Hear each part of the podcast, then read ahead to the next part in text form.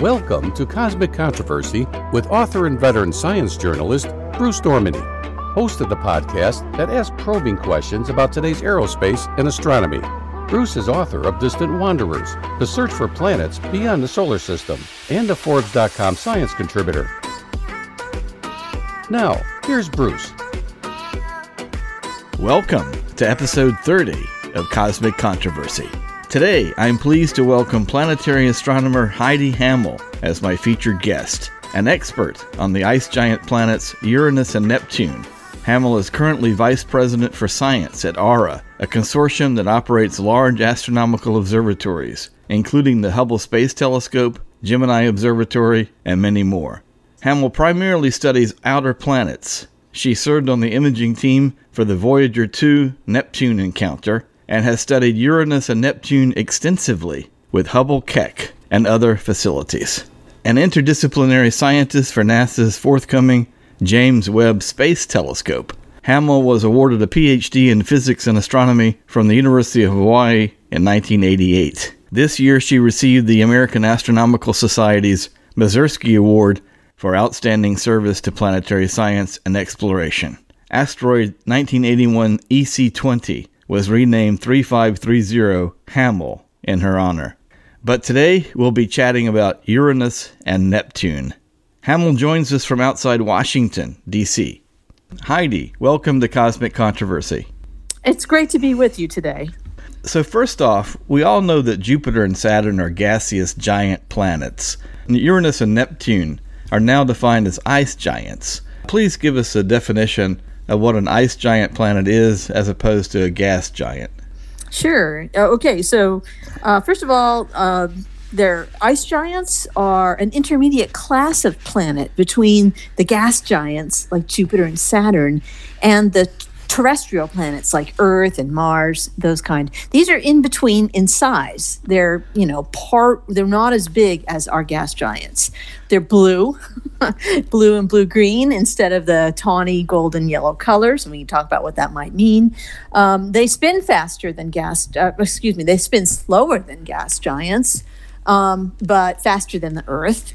And their interiors are fundamentally different from the interiors of Jupiter and Saturn. And that's really the main reason we make this distinction of calling them ice giants. I want to be clear when we say ice, we don't mean like uh, like the ice that comes out of your refrigerator or falls from the sky on a winter day. Ice in our astronomy terms uh, means materials like water or ammonia or methane Mm-hmm. So, not hydrogen and helium. And that's what Jupiter and Saturn are made of. But we believe the interiors of Neptune and Uranus um, have a, a, thick layer of, of, of briny water. Uh, inside them, um, and and that's why we call them ice giants. Not they're not cold. Well, they are cold, but they, they're not cold like with ice. so sorry if that's confusing. How did they actually form? Did they form by accretion or the result of gravitational instabilities within our own sun's circumstellar disk? Well, that's a good question, and uh, one that's hotly debated still. Um, I think the favored model right now is accretion, that they the, the, the cores of these planets uh, uh were collected together from little clumps of planetesimals that grew larger and larger and larger, sticking together. Um, and then um, when they got large enough, uh, then gases started to fall onto them, giving them their, their thick atmospheres. But until we have a mission and an, an, atmospheric probe that really dives into the atmosphere and measures some of the, the chemistry, we're not going to be 100% sure about that. So it's it's something that we're we're still um, we're still debating in our community. So can you explain a little bit about that about uh, the difference between how our own terrestrial planets in the interior of their sol- of our solar system formed as opposed to rocky planets like Earth, as opposed to the, the gas giants and then the ice giants. Can you kind of like give us a, a scenario how these may have formed? Well, I think that the um, if you go with the core accretion model, the beginning stages are the same. That you've got this swirling nebula uh, uh around our our primitive early sun that contains a lot of dust it contains a lot of gases. And uh, over time, the, the little particles of dust stick together.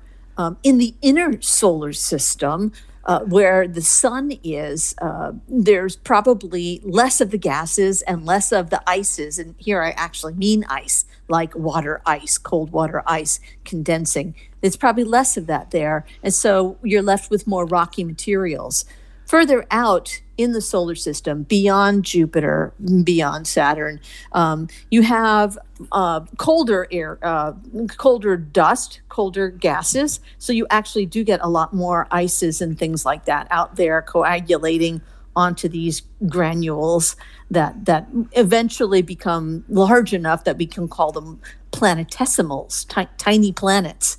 And those tiny planets, there's a lot of them out there, so they start to collide with one another and stick together and build up uh, sort of the nascent core of, of a giant planet. If it gets large enough, uh, the gravitational pull of that core is strong enough that it'll start pulling in all the gases onto it as well and, and create thick envelopes of gases. The, the challenge is that while we can explain the formations of Jupiter and Saturn fairly well this way. Um, Uranus and Neptune have defied uh, good explanation because the time scales where they're located it seems to be too long to be able to form the planets as we see them today. Uh, that has led us to a different understanding of how our early solar system formed. And that is that we think these planets actually formed closer in than they are found today. Okay. And that is how we get around this idea of there not being enough time for them to form. So the two ice giant planets, uh, Uranus and Neptune, uh, don't receive a lot of attention. I mean, we, we we read about Jupiter and Saturn quite a bit, and obviously with this conjunction they've gotten a lot of att- they've gotten a lot of attention. They have they have a good uh, press agent i guess this week. But uh, but uh, we don't really hear a lot about um, neptune and, and uranus. Why is that you think? Is it that because we've only had a probe one probe which was a voyager 2 that flew by them both and that was uh, 86 and 89 if i remember correctly or is it just that uh, we have have not had the data to study them like we we do these other planets? I think it's a couple of things. Um, first of all, anybody who has been out there trying to observe the conjunction that's going on between Jupiter and Saturn right now, they have a pretty good idea in their heads of how hard it is to see Jupiter and Saturn with just small telescopes or binoculars. So just but to give you a sense of scale, the size of Jupiter, we use the we use a unit called arc seconds in the sky. That's what astronomers use. Jupiter for reference is about 49 arc seconds across, all right? Uranus is less than 4 arc seconds across. And so if you imagine what Jupiter looks like and then now try to imagine a planet one tenth the size, all right? I'm not saying that Uranus is that size. I'm saying that Uranus is smaller than Jupiter and it's like so much further away. All right. So its apparent size is one tenth the size of Jupiter. And then Neptune is half the size of that again. Um, and so the challenge for these planets is that for most telescopes, and, and that includes most professional telescopes, these uh, these planets are little more than a, a tiny greenish or bluish dot in the sky. They barely re- resolve into a disk of a planet. To actually see them with um, to see the disk and to see clouds on the disk, you really need to use the most powerful telescopes at our disposal. Uh, telescopes like the Hubble Space Telescope telescopes like the Keck 10 meter telescopes, uh, uh, telescopes like uh, the Gemini 8 meter telescopes. And those telescopes are in very high demand by all astronomers. And so you get very little time to look at Uranus and Neptune. And there have been no missions, as you said, since 1986 for, for uh, the Uranus flyby by Voyager 2 and 1989 which was the Neptune flyby. There haven't been any missions. In contrast, you know, we had the Galileo mission orbiting Jupiter for eight years. Um, we currently have a, a, a, mission orbiting Jupiter right now, the Juno mission. Cassini orbited Saturn for like 17 years, sending back just reams upon reams of wonderful Saturn imagery. Um, we haven't had anything like that for the ice giants, and so they um, they they sort it's a sort of a double whammy that um, we don't have missions to them, and they're extraordinarily hard to study. And so I think that's one reason we hear less about them. They do have a lot of interesting things going on, and we can talk about that um, as we go forward um, in this conversation. Both Uranus and Neptune, in the years since Voyager, um, have revealed a lot of their secrets to us with our most powerful telescopes from the from the space and from the ground. And we can talk about some of those results when we get there. But as you were mentioning at the top of the conversation, you th- we think, or the kind of the paradigm now is that Uranus and Neptune may have formed closer into the Sun and migrated outward. Is that the paradigm now? Yeah, that's the paradigm we're working with today. It was relatively new um, quite a number of years ago. I remember when Renu Malhotra was the first person really talking about this idea of migration of the planets. I think what really sealed the deal was when we started discovering planets around other stars that were gas giant sized, but in at the orbit of Mercury. and there's just no way they could have formed there. And so it became very clear um, from our study of planets around other stars, exoplanets, um, that planets do migrate around their stars in sometimes very dramatic ways. We don't think that the migration in our solar system was quite as dramatic, although there are some models that suggest that perhaps we had a third ice giant that perhaps got kicked out of our solar system um, during a period of um, intense um, resonance with Saturn. Is that right? It's now, one. It's one. It's one idea. Where, one now, idea. where we, would that? Where would that have been? Do you, do we have any idea uh, on the putative orbit of that ice giant that was, might have been probably out? yeah, we probably out in a similar area where where our giant planets are right now. You know, Oh, okay. they're, they're likely to be out there. So Yeah. further further on, further afield than Neptune, or cl- uh, somewhere between Well, it's Uranus it's, it's and kind of hard. Yeah, you, you know, it's kind of hard to talk about it in those terms Uh-huh. because some of our models actually have Uranus and Neptune in different order in in the early solar system. Oh, is that right? The models have them switching places uh, as time goes on, and so um, it, it, you can't really use our current. Um, ordering of the planets as your reference scale Okay. um, it's really very model dependent and um, there's a you know there's there's a lot of different theories and a lot of different models to run so um, until we actually start measuring some of the chemistry of these planets uh, I think it's going to stay um, a point of controversy, uh, uh, you know, where where exactly they formed and when they formed and how they got to where they are. Right. Okay. So we all know basically that, you know, we can see uh, five planets with the naked eye, and I guess the sixth planet that I've never I've never had any luck in seeing it. But I mean, if you consult the literature, Uranus is supposedly visible with the naked eye. Is it truly visible with the naked eye, or do you need binoculars? Well, um, let's. Well, you know, I. Well, I mean, the short answer is yes. It's visible to the naked eye if you're in a very, very dark site and you have exceptionally good eyes. so, finding a dark enough spot that pretty much rules out the entire east coast of the United States, right? Right. Right. because we got too much light pollution. Um, maybe it, you know deep in some of the the areas out in the Midwest, or if you go to remote areas where you're very very far from any cities, you might have skies that are dark enough. And you also have to have really good eyes. I mean, I, I don't know about you, but I wear glasses. My eyes are pretty bad. Right, Um, right. I'm sure that I could not. Um, I'm sure I could not see Uranus, but I know people that have extraordinarily good eyes, um, and if they're very dark adapted, you know, you can imagine um, people who um, are are very far away from all city lights. You know, it's it's theoretically bright enough that you could see it. It would be a very faint star, but you would be able to detect it. So uh, Uranus orbits the Sun once every 84 years, uh, taking an average of seven years to pass through each constellation of the zodiac. In 2033, the planet will have made its third complete orbit around the Sun since being discovered by William Herschel in 1781. And he first thought it was a comet rather than a planet. Uh, but Finnish Swedish astronomer Anders Johan Lexell first computed Uranus's orbit and concluded it was a planet rather than a comet. How has our understanding of Uranus evolved over the last hundred years? It's a big question. Sure.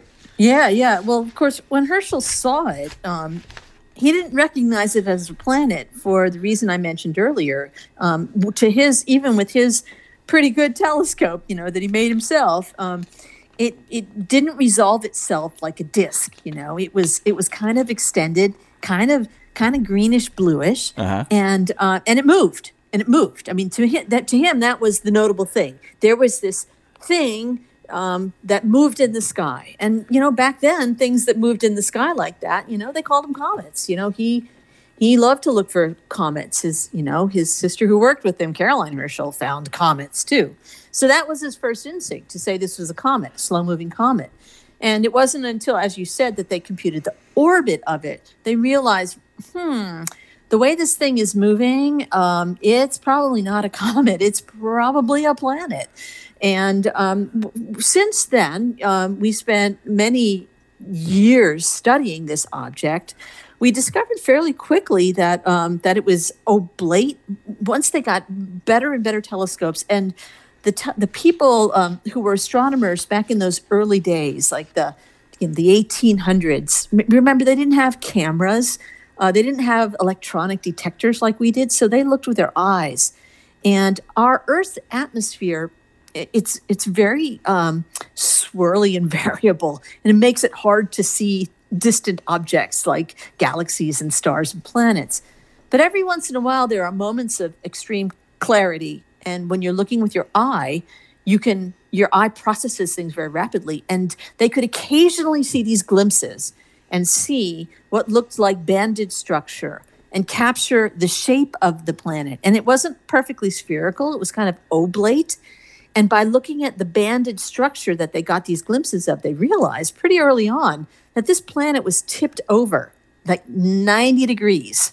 so its rotation axis was like laying in the plane of the solar system, which is weird, really crazy. Right. Um, but they were right about that. Um, since then, um, we've learned um, a lot of, uh, we've learned sort of what its basic atmosphere is by looking at reflected light, reflected sunlight, and measuring what we call a spectrum by looking at sort of the, the distribution of light as a function of its color, we can figure out the components of what the atmosphere is made of. So we knew that the atmosphere had a lot of hydrogen and helium. We knew it had methane as well. And um, we knew it was tipped over. We knew that it occasionally seemed to have bands. But with the advent of modern photography, um, people started trying to take photographs of it and they couldn't see any discrete clouds. They didn't see bright spots or dark spots. And so there was this uh, mythology kind of developing about Uranus in particular that it was a it was a it was a dead planet. It had been knocked over on its side, all of its heat released, and it was just atmospherically dead. That was the the story about it. Um, when Voyager two flew by in 1986, it kind of confirmed that story. there was like a blue orb, sort of a cyan orb that seemed to have very few clouds. Um, and so atmospheric scientists were kind of disappointed or like, wow, you know, what do we, how are we going to figure out the rotation period of this planet, you know, because there's no clouds to mark its motion. Right. It turned out there was about 10 clouds, 10 features that we could see. Okay, and Um, we're going to get to some of- some of those uh, a bit later, but um, but the the thing that the I think the listener needs to understand is that none of these uh, gas giant, the gas giants and the ice giants have a uh, a surface as we know it here on Earth, or in uh, or in, on as any planet in the in, in the inner solar system has. They're they're totally different. They're a totally different kettle of fish. Correct? I mean, That, that's exactly right. Yeah, you couldn't land a spacecraft on Uranus or Jupiter. Um, yeah, the way I think about it is you're flying your spacecraft in, you you want to come in for a soft landing, you're flying through clouds, you get deeper, there's more clouds. You get deeper than that, there's even more clouds, thicker clouds. And the clouds start to get thicker and thicker and, and heavier. And the pressure above you is getting very high because you're going down so deep in the atmosphere, but you're still only encountering clouds. At some point, uh, at some point, your spacecraft will be crushed by the pressure um, of the atmosphere above you before you get anywhere near uh, the, the, near the center of the planet, where there may be a core of rocky material, but you would never get there in a space spaceship. So gosh, you okay. couldn't you couldn't land there. You did, if you want to go visit Neptune or Uranus, you're going to have to go land on one of its moons and watch from the watch from a moon base. And so, even in the far future, even when we have very advanced technology, the best we will be able to do for for uh, Uranus and Neptune in, in terms of in situ exploration of the planets themselves, we'll be able to go down, send the send the suicide probe into the atmosphere, hopefully take data until it just is crushed. The same way that the same thing that kind of happens on when we send uh, probes to the surface of Venus, right? Yeah, yeah. And so, sort of like we did with the Galileo probe, the Galileo spacecraft that orbited Jupiter had an atmospheric probe that we sent in to the atmosphere of Jupiter. And, and it, you know, it, it was descending through the clouds for roughly, I think it was about an hour um, before it was either crushed or melted. It depends on, you know, I think it was crushed before it totally melted. Yeah. Okay. But you know what? I want to say this though: we have ideas um, uh, that may be longer lived than that. If you can imagine a very clever balloon system that you Oh, put in a probe, but it it it it, um, it inflates some kind of a balloon, and you'd have to do the math to make sure it floats in the mostly hydrogen upper atmosphere.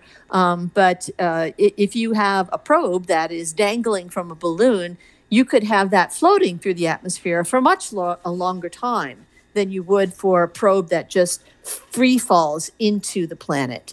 And so, you know, that's something that we, we think about. It's harder. So Um, we can you look know, forward to might- that uh, eventually. You think?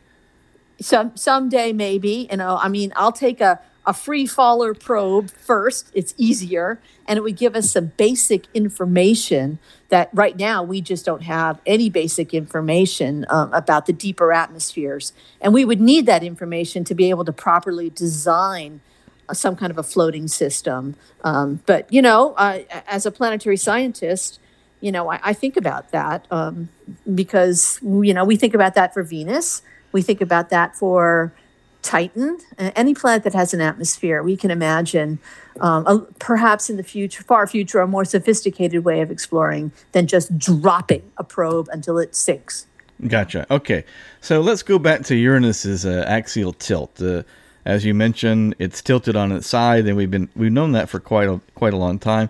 I think the axial tilt now is almost uh, known to be 98 degrees, and which means uh, that each of Uranus's poles gets around 42 years of continuous sunlight, followed by 42 years of darkness. I mean that that is incredible. The cause of this tilt is thought to have been uh, from a massive object, ru- roughly one to three times the size of Earth, smacked into to uh, early Uranus and caused the planet to tilt, and then also, as you mentioned, released a lot of its in, uh, internal heat. Uh, we know that Uranus is bizarrely one of the coldest places in the solar system. Well, it's certainly one of the theories that we've got. It, and I think it's, you know, we have different theories that come and go, um, but that one seems to be standing the test of time. And, and we think it must have happened pretty early on in the solar system's formation because when you look at the ring system of Uranus and the moons of Uranus, they all orbit in the same tilted, 98 degree tilted plane that the planet rotates in. And so, um, you know, it's a pre- and, and it's a pretty stable system. Um, so it must have happened a long time ago. This is not a recent collision. So, uh, as for the composition, though, we know that uh, that it was recently discovered that Uranus has hydrogen sulfide in its upper atmosphere, the gas that uh, uh, gives us the, the rotten egg smell, uh, which permeates the upper atmosphere of the planet. So, based on spectroscopy with the Gemini North uh, telescope, which is one of the, the telescopes that's operated by Aura, your consortium, Uh, astronomers uncovered the noxious gas swirling high in the giant planet's clouds. Uh, were you surprised by this detection? I, was I was only surprised in, in that there was enough of it to be detected in the upper atmosphere. Um, we're we were pretty sure based on our models of what we think these atmospheres were composed of and our observations taken at radio wavelengths and microwave wavelengths, we were pretty sure that there was this hydrogen sulfide um, at a deeper layers in the atmosphere. Uh-huh. So the, the, the, detection itself um, of that of that chemical didn't surprise me. I think what I, what did surprise me was that it was seen in the upper atmosphere, um, especially for Uranus, because you know, this idea of Uranus is that it's not a super dynamic atmosphere. One of the things that really surprised us ab- about Uranus was um, we were watching it carefully um, in the years since the Voyager flyby. Um, you know, because every time we get new technology like the Hubble Space Telescope, well, let's look at Uranus, right? Mm-hmm. See what we see. And I remember in particular, um, I, I saw some images that people said were from the Hubble Space Telescope of Uranus. And I said, "Ma, it can't be Uranus. Look at all those bright cloud features. Uranus doesn't have those. And the person um, who who was showing it to me said, "Well, yeah, that actually is Uranus. You know, I I was looking for moons, but I took some short exposures so that I had a picture to put on my poster of the planet. And I'm like, well, that's crazy. and he had exactly three pictures from Hubble, like literally three, one, two, three. But I could see these features moving in the images. So I, I measured those features, motions, uh, rotation period of the planet, wrote a paper about it, and started a program trying to study this planet um, with the Hubble Space Telescope. You know, you mentioned about the long year of Uranus, right? Mm-hmm. And how there's a time uh, when the South Pole is pointing at the sun. And it happened that the Voyager 2 spacecraft flew by Uranus at that season, which we call summer solstice, when the southern hemisphere was literally pointing at the sun, southern hemisphere of Uranus. So that whole planet was baking. Half of it was baking in sunlight, and the other half was baking in darkness. Now, fast forward several decades, um, that's how long I've been studying Uranus, um, to the year 2007. 2007, the planet has moved a quarter of the way around its orbit around the sun. Okay. And at now, its equator is pointing at the sun. All right. And so the planet is rotating and it's fully illuminated. It's that one point in its orbit where both the North and the South Pole are getting sunlight. Good for the gosh. first, you know, for the first time, right? 21 years. What really surprised us was that as Uranus approached that configuration, we started seeing all these clouds popping up in the atmosphere. They were literally bubbling up in the atmosphere. I mean, when I say that, I mean they were dynamic. Like we would look at the cloud one day, and the next day we'd look again, and it would have faded completely away.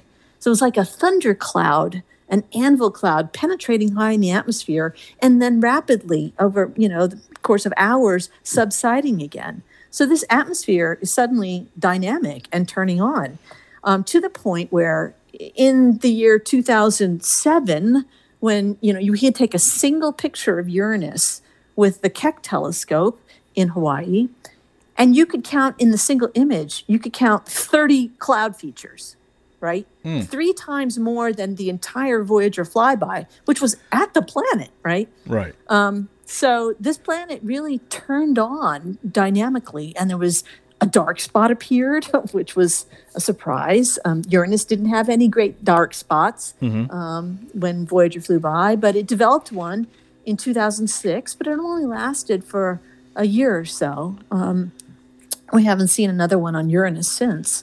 So this planet, um, I think, um, has gotten a bad rap um, because of the the season that Voyager flew by, and because of our technology prior to Voyager.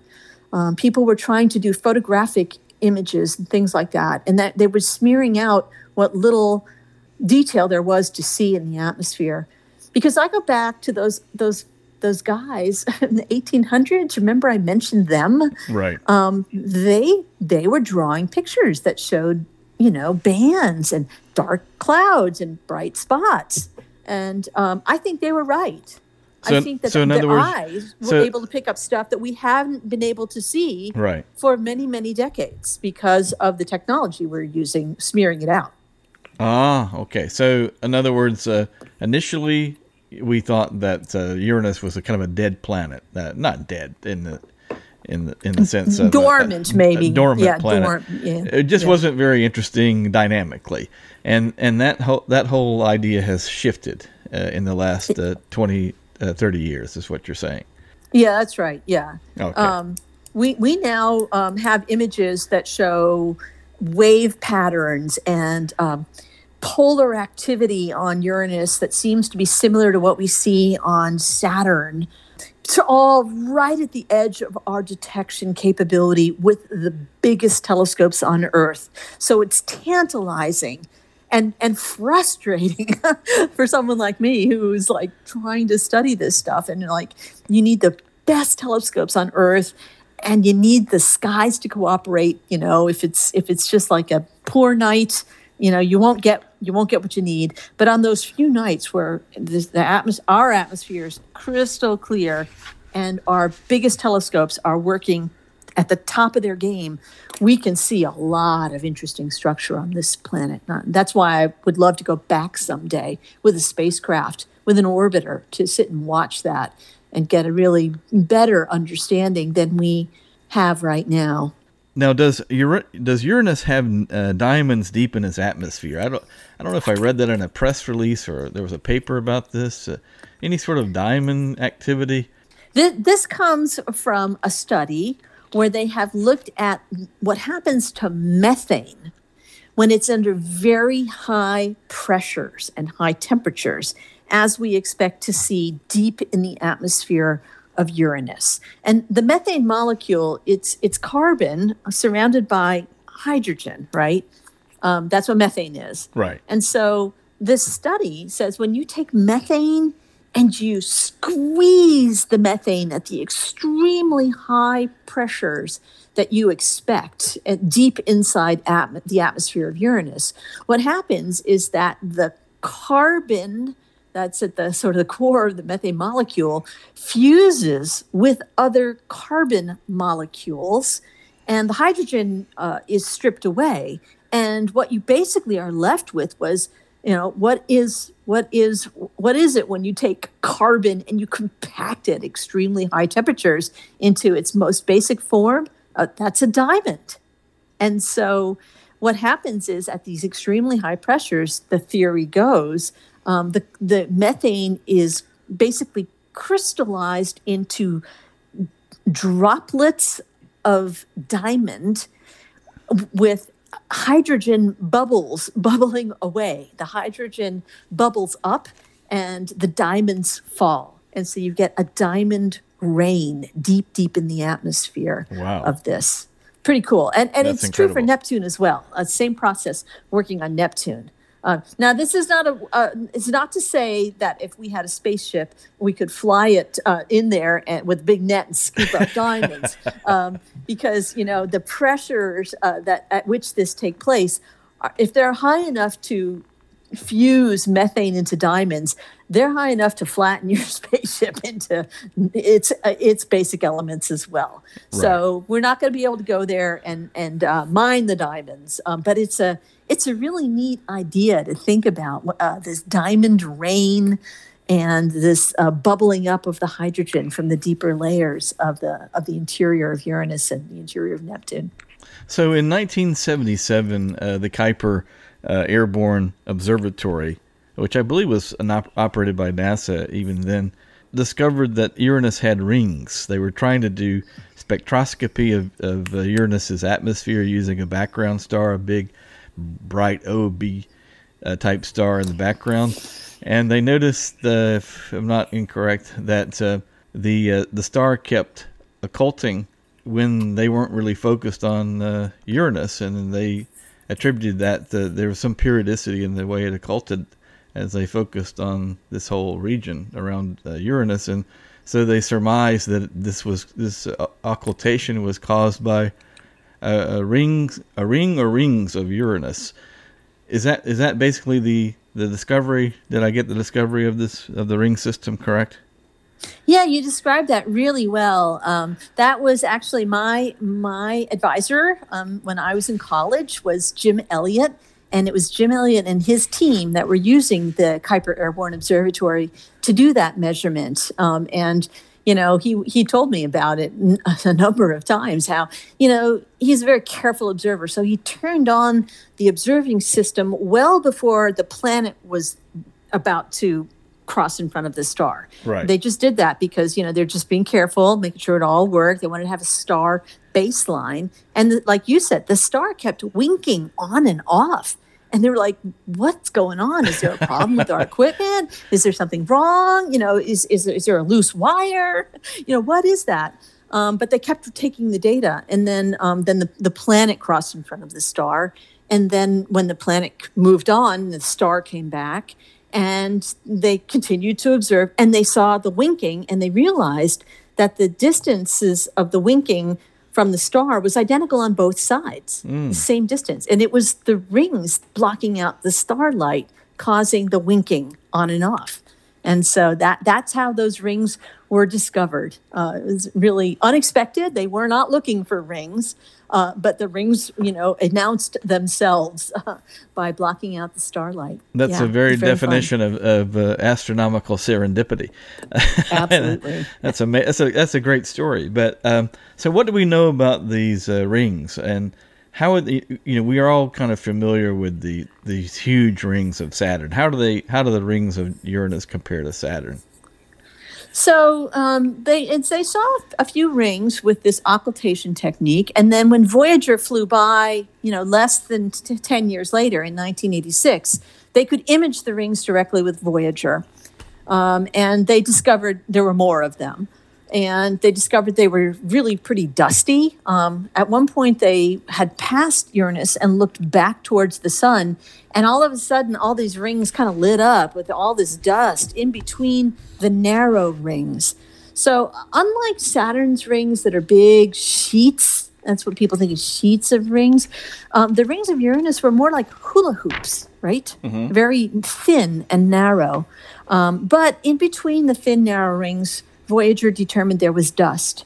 And, and that was pretty much it for a long time for ring science. We did more occultations. That's the technique um, we were discussing, where you watch the star um, as uh, as rings or planets cross in front of them. So people were studying the rings that way. And it was not until we got close to 2007 um, when we got to that unique time that I was talking about, which was the, you know the equinox where the equator was pointing directly at the sun and the earth.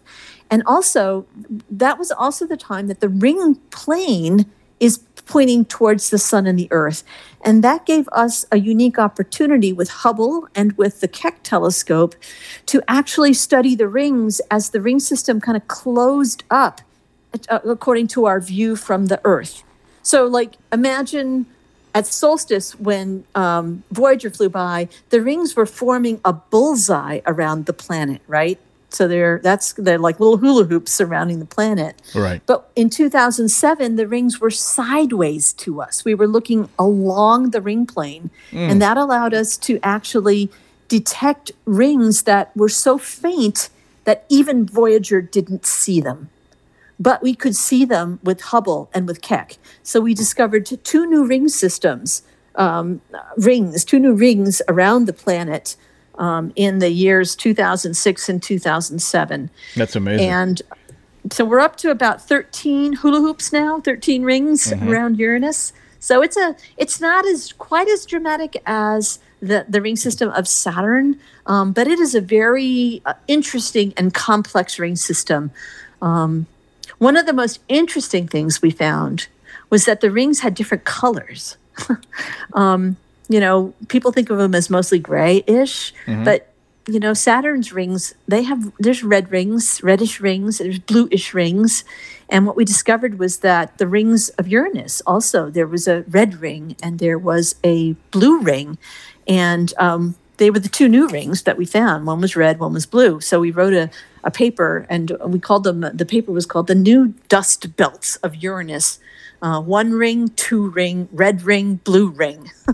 and uh, Science actually published our, our one ring, two ring, red ring, blue ring um, uh, subtitle, which we thought was kind of fun. Um, and it was actually accepted for publication on Dr. Seuss's birthday. So oh. I thought that was kind of cool. Oh, okay. Do you have any idea what uh, formed these rings around Uranus and their composition, or do we have to wait? for another uh, well, mission. we're going to have to wait. You know, I mean, do we even know what formed the rings around Saturn? You know, we've had a spacecraft in orbit there 17 years, and we still don't really know that. Um, but I'll tell you, one of the things that I find most interesting and mysterious about the, the Uranus rings is that blue ring. And the reason I find that so strange is that uh, when you look at the Saturn system and its blue ring, we think we know what causes the Saturn's blue ring. And that is there's a moon of Saturn called Enceladus, right. and it's embedded in the blue ring. Mm. And Enceladus, we know, is jetting liquid water off its southern pole. And as this planet moves, as, as this moon moves around Saturn, we think that this material that's jetting out of the pole is what's causing the blue ring. It's fresh water ice causing the blue ring on Saturn. So, what's causing the blue ring at Uranus? Mm.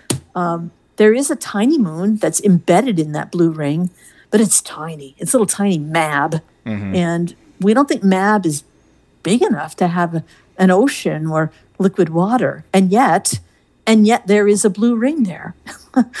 so and the, and the, why? And the, the moon and the moon of, uh, of Uranus is uh, is called Mab. Yeah, M A B, Mab. Mab. Yeah. Okay. All right. I, yeah. Uh, I learned something. So let's talk about Neptune. Uh, we don't want to ne- neglect Neptune. Neptune is the eighth planet now because, you know, Pluto was demoted to a, a dwarf planet. So it is the eighth planet from the Sun, 17 times the mass of Earth, slightly more massive than near twin Uranus. So Neptune is the only planet in the solar system found by mathematical prediction rather than empirical observation. Alexis Bouvard was the first to deduce that Uranus's orbit was subject to gravitational perturbation by an un- unknown planet, and then later Johann Galle, uh, Urbain Le Verrier, and John Couch Adams all worked independently to help discover Neptune in 1846.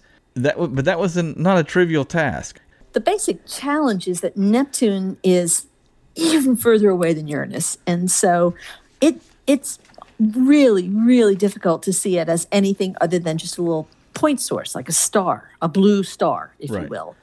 And so um, these folks, when they made these mathematical predictions, they didn't know exactly where to look. They knew to look in a piece of the sky. So they had to be scouring a, a, modestly large piece of sky night after night after night, looking for something that moved. And remember, they didn't have uh, photographic plates or cameras. They couldn't take a picture and then take a picture later and, and compare them to see what had moved. They actually had to memorize the star field and then look to see what had changed in that star field. Mm. And Neptune doesn't move very fast. it takes 165 years uh, for Neptune to make a trip around the sun. Mm-hmm. And so the apparent motion in the sky that they were looking for was really, really very small. So you're looking for a, a point source, you're looking for a point source that's moving just a tiny bit um, you don't know what color it is. I said blue, but they didn't know it was blue. Um, so they, they just were looking for some kind of star that moved. And, you know, these, uh, to credit to them, they were really very, very careful observers and they were able to detect it and confirm that, in fact, there was a planet there in the place that had been predicted to be pulling Uranus out of its Keplerian orbit. And they found it good for them. Good gosh. So as Voyager 2 passed by in 89, I think it was August of 89, uh, it snapped pictures of the two giant uh, storms brewing in Neptune's southern hemisphere, uh, which uh, the scientists dubbed the storms the Great Dark Spot and the Dark Spot 2. And then five years later, Hubble uh, took sharp Im- images of Neptune that revealed both the Earth-sized great dark spot and the smaller dark spot too had vanished. And then a new, uh, just a couple of years ago, we uh, detected, or researchers detected a uh, a new dark spot, um, which was nearly identical in size and shape to the one Voyager saw in '89. And so it's been in, uh, recently kind of estimated that this is a continual thing uh, that these spots appear and disappear, and, and they must be obviously some sort of uh, storm activity within the atmosphere. Is that right? Yeah, that's right. And um, l- let me just um, sort of put a personal story on it. When you're talking about Hubble and scientists and all that, that was me. okay. Actually, it wasn't some random, na- nameless faceless scientist. Um, I can tell you exactly how it all went down. Okay, please, yeah. Because I, I had proposed um, to do follow up work on the Great Dark Spot with the Hubble Space Telescope. And um, it, it was writing the proposal, it was my first proposal that I had written for Hubble and so it was a little scary. Um, it turned out not to be my first observations with Hubble because we had a little intervention uh, with a comet named Shoemaker Levy 9 that crashed into Jupiter. And that all happened before I actually got my Neptune observations. Um, Wow. But I remember um, these observations. Um, I had I um, I was working at MIT at the time. I was a research scientist there, and one of my colleagues down the hall, a fellow named Tim Dowling, um, he was uh, more of a theoretician, and his specialty was um, he was creating computer models of the Great Dark Spot uh, from the Voyager data. So he was working really hard to get his his atmospheric simulation to create a dark spot. And um, so and so I remember the day. The timing couldn't have been more perfect. I, I remember the day I got my Hubble data. Right, they they send it to you on an exabyte tape drive, and I had popped the tape drives into the tape drive reader and was loading up the images. And I was sitting there and I was looking at image after these are Hubble images, image after image. I'm like, where's my dark spot? It's like, there's no great dark spot. Good gosh. Huh. Maybe it's on the other side of the planet. Well, I had I had scheduled it to sort of do it in thirds of the planet, so I had all you know, you know, three sides, just so I could see the whole planet. So I went through all of the data, and I'm like, I'm sitting there in my office, uh, I'm kind of staring at my screen with my jaw hanging down. I'm like, Oh, there's no great dark spot. And and Tim, bless his heart, Tim Dowling, comes into my office. He's like, he's so excited. He's like, Heidi, Heidi, I've been finally been able to create a great dark spot in my Neptune atmosphere model. And I looked at him and I said, Tim, I have some bad news for you. You're going to have to make it go away now because it's gone. And he's like, that's not possible. And I'm like, well, yes, it is because here's the data. You can look with me. And uh, yeah, we just like, what happened?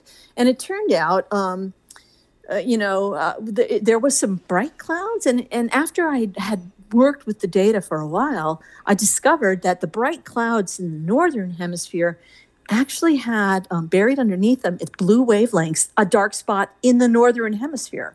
It was not the Voyager one; that was in the southern hemisphere, and it was not as big as the Voyager one. And so that was like amazing. I mean, that was incredible. Uh, it's like totally changing our understanding of dark spots in the atmosphere.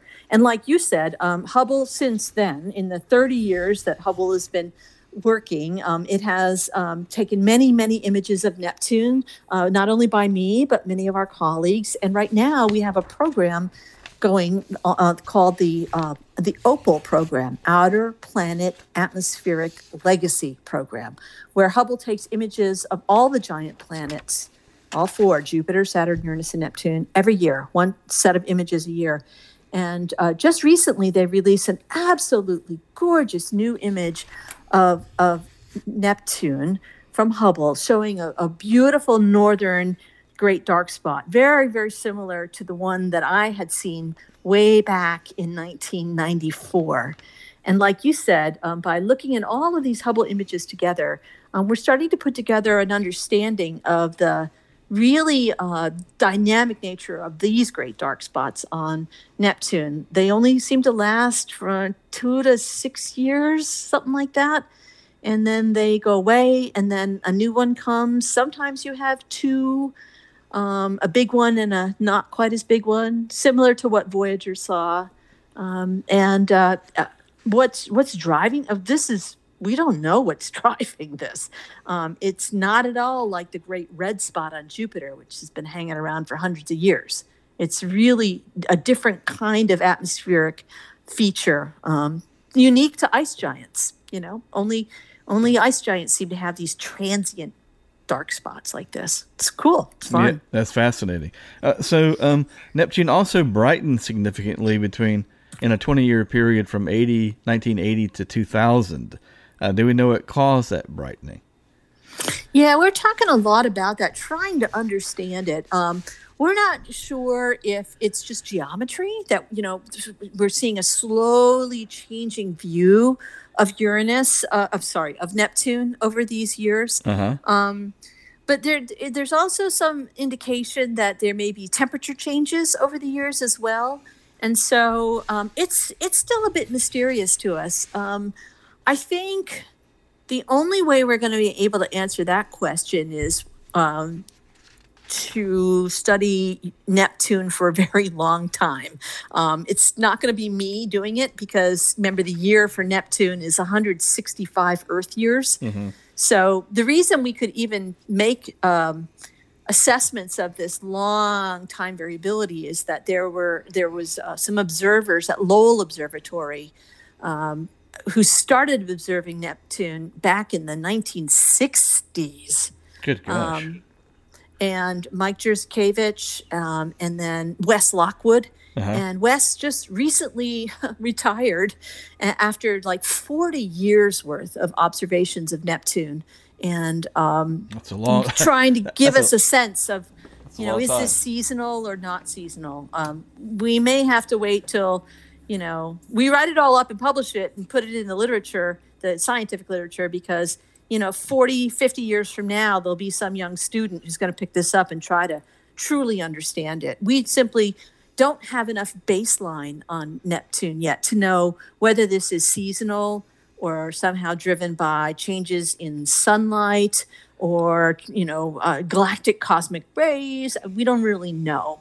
It's going to take a long time to sort it out but neptune also like uranus does have rings um, but they're more much more unstable than the rings, say the Saturnian rings. And uh, there's been, uh, you know, a paper that posits that these rings might, that, that at least some of the of Neptune's rings might totally disappear within a hundred years. Yeah, one of the things that makes the rings of Neptune quite unique in our solar system is that they're not uniform; they're clumpy. Uh-huh. And that caused a lot of consternation in the early years when we were trying to determine whether it had rings or not. I mean, people used the same technique they did for Uranus, right? These stellar occultations. Right. And looking for the winking of the starlight before the, the and after the planet. Mm-hmm. But sometimes it would wink out only before the planet. And sometimes it would only wink out after the planet. It's like they weren't complete rings. And, you know, without that symmetry, it's hard to argue you've got a ring system, right? You mm. might have a loose wire. Um, and it really wasn't until the Voyager flyby in 1989 where it imaged the rings and you could actually see, you know, you could see that there was a faint complete ring, but then there were these big thick clumps that were much brighter than the surroundings. And so we confirmed with Voyager that these were in fact real clumps in the rings.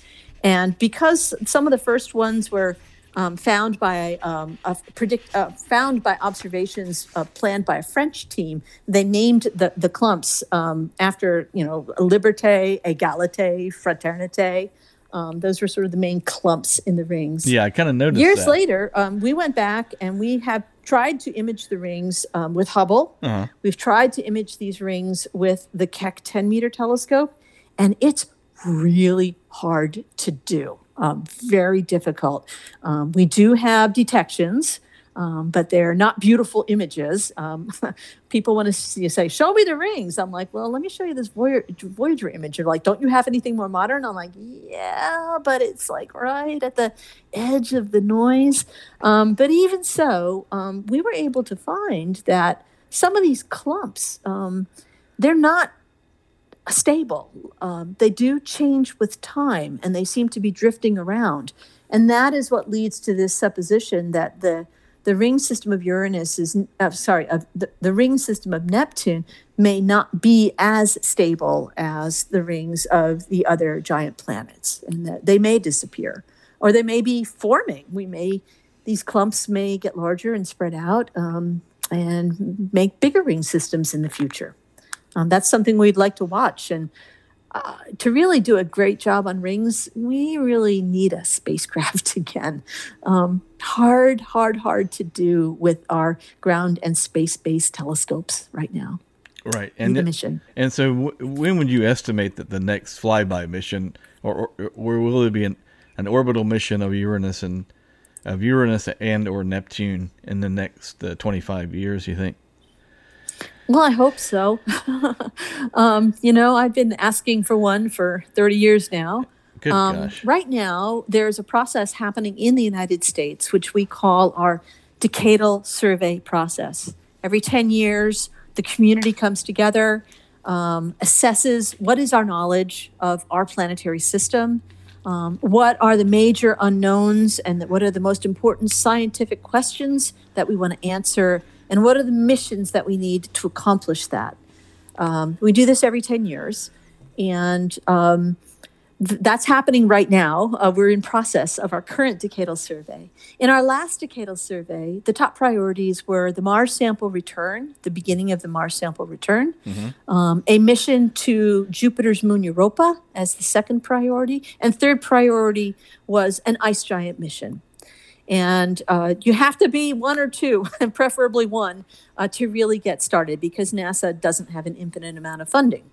So I'm hoping um, that that in this decadal survey, this might be finally the time um, when the ice giants rise to that level of number one. Um, we already have our Mars sample return mission moving forward. The Europa Clipper mission is in process right now, and so I think it's time to um, to get back to the ice giants with modern technology, with modern imaging capability, with our modern knowledge of the ice giant systems. And whether it's Uranus or Neptune, I'd take either one. right. Um, you know, I could I could give you an impassioned um, argument for either of those two uh, planetary systems. Both of them have unique science unique challenges and mysterious puzzles that need to be solved. So, what drew you to planetary science? You know, I never set out to be an astronomer. um, I stumbled into astronomy as an elective course when I was in college, and um, I, you know, as a sophomore, I had a I had a free slot, and I saw astronomy. Oh, that sounds like fun! And I I went in um, to the class, and there were four people. It was me and three guys and two of the guys were like graduate students and the other guy was a senior and there was me a sophomore. And i'm like oh, i'm not sure about this. I went to the professor and said i don't think uh, i don't think i should be in this class. It seems to be a high level course. He's like no no no no. It's it's for you. This is this is a course for people like you. And i'm like oh, okay. Um, and um, it was I was struggling. I was at MIT and it was very hard and I was really struggling and I, I knew I had to drop a course. And I, I went into the professor and I said to him, this is Jim Elliott, the fellow who discovered the rings of Uranus. I said, Jim, I, I think I'm going to have to drop this course. And he's like, but why, Heidi? You know, I, this is for you. This course is for you. And I said, well, I'm really struggling and I, you know, I've got this course and a history course and you know, th- this course I have to do this project and I, I don't have any data for the project. And, you know, history is, is just, it's, it's easier. I can just do that. And he's like, no, no, no, no, Heidi, you know, we're going to go out to the observatory tonight. You're going to get your data and you'll do your project. And I said, oh, I, I guess so, Jim. And, and, and he was right. we went out to the observatory. It was clear. And I often say, if it had been cloudy that night, you and I would be talking about history right now, not oh, about astronomy. Okay. Um, but it was clear, and I got my data. I was observing an asteroid, and I was able to measure the asteroid's motion. And and uh, then I took, and it was it was fun. And and so he convinced me to take another class from him, and I did. And then he convinced me to be the TA for the class for the next group of kids coming in. And uh, you know, one thing led to another, and I just I, it was always so much fun. I just kept doing it um, more and more and more astronomy, and and and that's that's how I became an astronomer. And so, uh, as we mentioned, uh, Uranus and Neptune are a long way from from Earth, a long way from this part of our solar system. When you look at a night sky on a clear night from your own backyard, do you automatically wonder how Uranus and Neptune are getting along? what, what what goes through your head? um, sometimes I do. Yeah, I I do. Um, you know, we, you know, I, I think that um, not everybody thinks about Uranus and Neptune. I mean, they can see Jupiter, can see Saturn. They don't know what's out there for Uranus and Neptune, but but I do because um, I've you know they're like friends for me. I've been studying them for thirty years now, and watching them uh, as our knowledge of them changes and our understanding of them changes, and I you know so, occasionally when I'm at, with someone who has a small telescope and they'll say let's look at let's look at Uranus and I'll, I'll look at it. And you know you can you can barely see it right? It's just like a little bluish greenish dot. Um, but in my mind, I'm imagining the Voyager images and the Hubble images and the Keck images. Um, same for Neptune. Um, you know, I, I imagine all of the richness that is there with them, and um, I think I think that's really wonderful that the, that we've been able to do that. That you know, we as a species have been able to enrich our understanding of these points of dots in the sky and you know, as Carl Sagan said, we've turned them into worlds. They aren't just points of light, they're actual worlds that have their own rhythms and their own characteristics and personalities. Um, so uh, I'm I'm really have been really lucky to be um, in a field at a time when we've been able to do that, and I I try to share that as much as I can because it's it's exciting and wonderful. So Heidi, uh, do you have a way that listeners can contact you on social media or via email if they want to comment?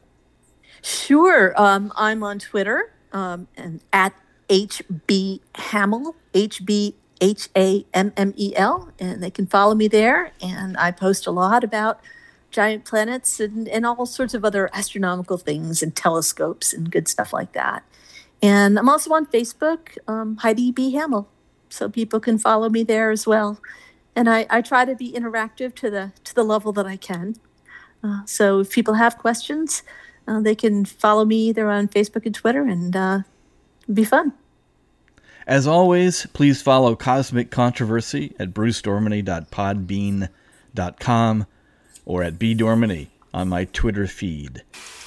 Heidi Hammel, thanks for helping us better understand these intriguing ice giant outer planets. Thank you. It's been a pleasure to talk about them with you. Thanks for being a part of the podcast today. This has been Cosmic Controversy with Bruce Dorminey. Please follow Bruce on Facebook, on Twitter at bdorminey, or his regular posts on Forbes.com. Until next time, clear skies. Music provided by RFM